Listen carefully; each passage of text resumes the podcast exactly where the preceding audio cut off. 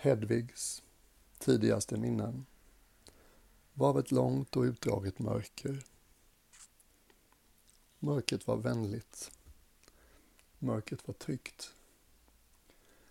Mörkret hade lukter och ljud. Mm. Hedvig var en näbbmus.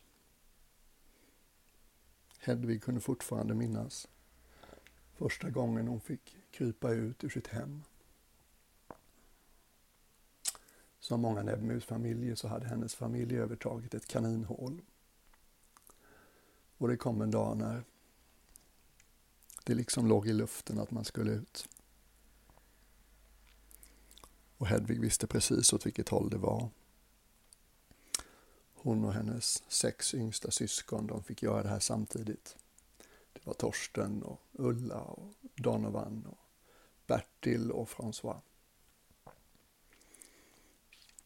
Och en efter en annan så gick de upp för den branta lilla jordbacken och mötte det stora ljuset. Det tog en stund för deras ögon att vänja sig vid ljuset. Först såg de bara ljus egentligen. Och deras föräldrar hade förklarat innan att det tar en stund att vänja sig. De kom upp ur hålet, klev in i det här stora ljuset och överväldigades av alla lukter. Mm. Hedvigs familj hade gjort sitt hem under en stor, stor grupp nyponbuskar. Och det här var den tiden på våren när nyponbuskarna blommar. Så hennes tidiga synintryck var ljuset och allt det rosa. Mm. Så småningom börjar hon och hennes syskon kunna skönja konturer och föremål och färger. Det var första gången i hela sitt liv som Hedvig hade sett färger.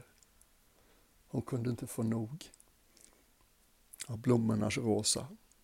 Mm. Hon tittade på sina syskon och undrade för sig själv om de såg vad hon såg. Den här känslan av att när man ser något så här vackert så vill man dela det. Mm. Man vill något annat, någon annan ska bekräfta att jag ser det också. Och visst är det fint. Och samtidigt kunde man inte slappna av alldeles. Som näbbmus slappnar man väldigt sällan av alldeles. Och aldrig när man är utanför sitt hem. Mamma och pappa hade berättat om de två stora farorna i varje näbbmusliv. liv. De hette Ugglan och Örnen.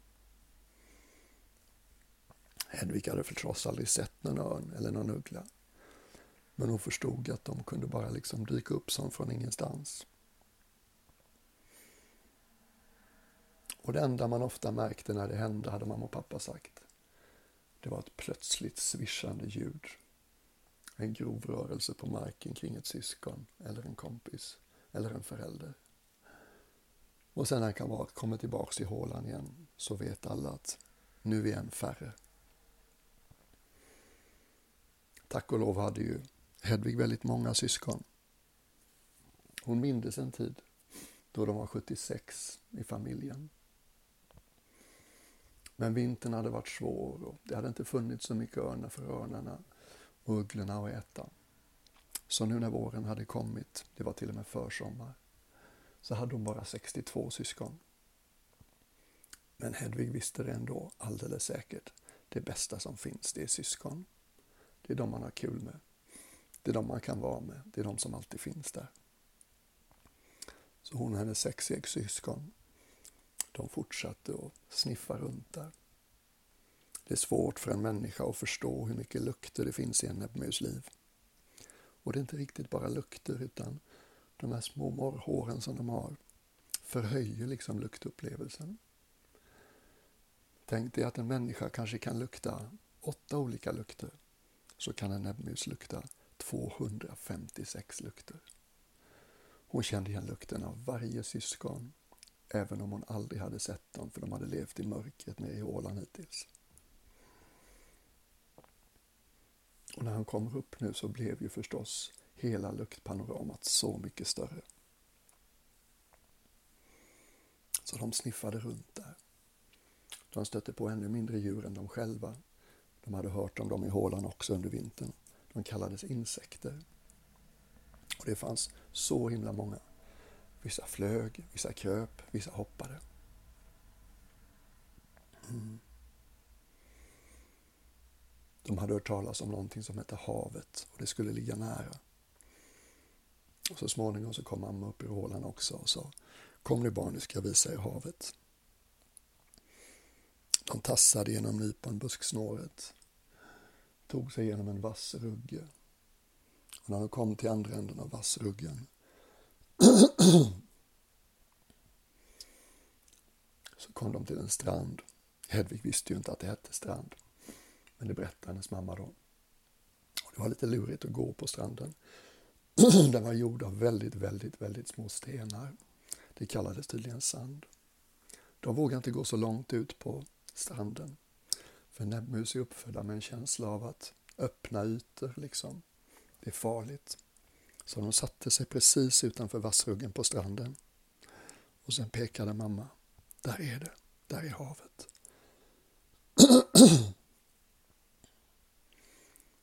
och Hedvig hade den här känslan av att jag ser det, men jag förstår det inte. Jag ser det, men jag kan inte ta in det. Vad som låg framför henne var en spegel som bara sträckte sig ut i oändlighet i tre riktningar. Och det var så mycket ljus som glittrade överallt och det rörde sig fast ändå rörde det sig inte. Det låg liksom så stilla och ändå var det fullt av rörelse hela tiden. Och det var det vackraste Hedvig någonsin hade sett. Hon tittade på Torsten, hon tittade på Ulla, hon tittade på Donovan och de bara log och skakade på huvudet. Och alla tänkte förstås samma sak. Alltså att vara näbbmus, det måste ändå vara det bästa man kan vara i det här livet. Man har bara två problem, örnar och ugglor. Och de reder man sig tillsammans mot. Sanden var varm. Den var liksom formbar. Såklart satte Hedvig och hennes syskon igång och bygga saker i sanden. Mm. Sanden var lite blöt efter nattens dagg. Den kunde liksom formas till saker. De formade en liten daggmask i sanden. De formade en liten puppa. Och på barns vis så förlorade de sig själva i leken ganska länge. Och sen så sa mamman att Hörni barn, nu är det dags att lära er hur ni ska hitta föda själva.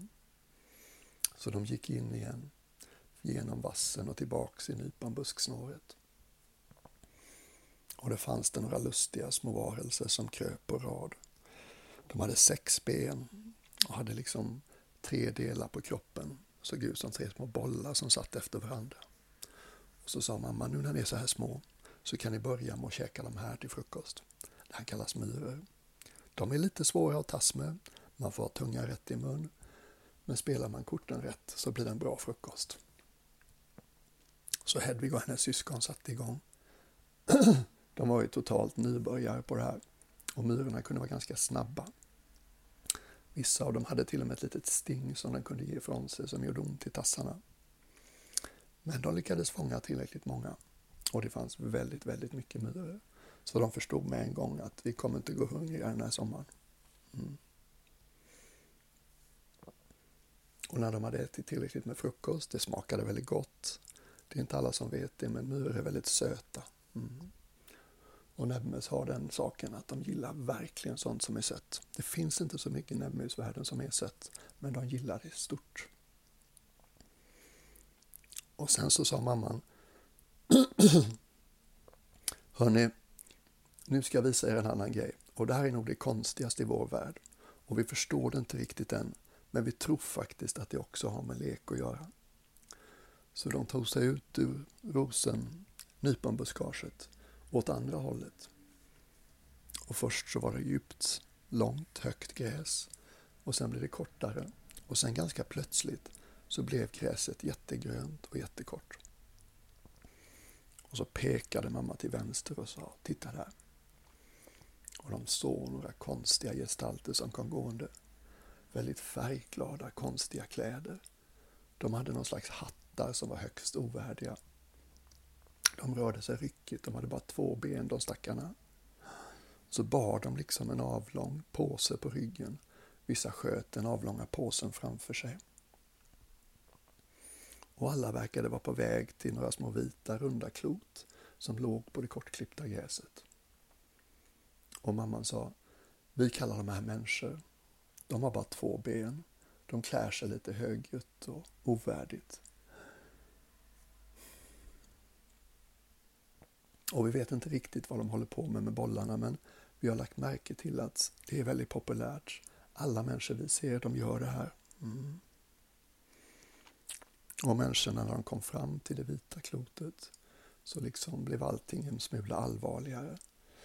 Och de hämtade en pinne ur sin avlånga väska och så ställde de upp sig ganska länge och man väntade liksom vad som skulle hända. Och helt plötsligt så svingade de till och så smackade de till bollen och den flög iväg. Det såg faktiskt ganska roligt ut. Mm. Och människorna var väldigt högljudda, de pratade hemskt högt. Mm. Jag förstod inte vad de sa, men man hörde att det där är väldigt, väldigt högljutt.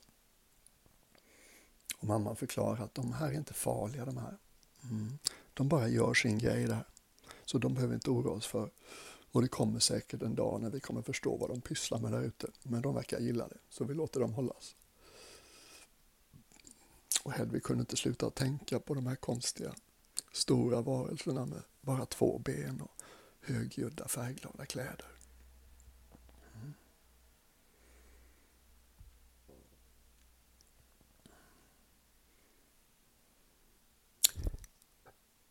Detta var allt om näbbmusen Hedvig. Tack för att du lyssnade.